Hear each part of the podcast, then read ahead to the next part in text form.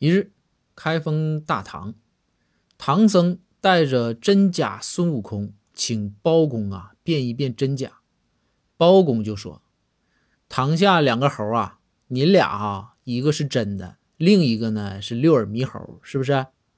堂下二猴一起点头。包公又说：“那你们俩肯定都能七十二变呢。”堂下二猴继续点头。包公继续说道。那变个桃我看看呗。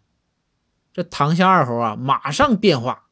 变完之后啊，包公是惊堂木一拍，沉声说道：“来呀，张龙赵虎，王朝马汉，将堂下的猕猴桃给我抓起来。”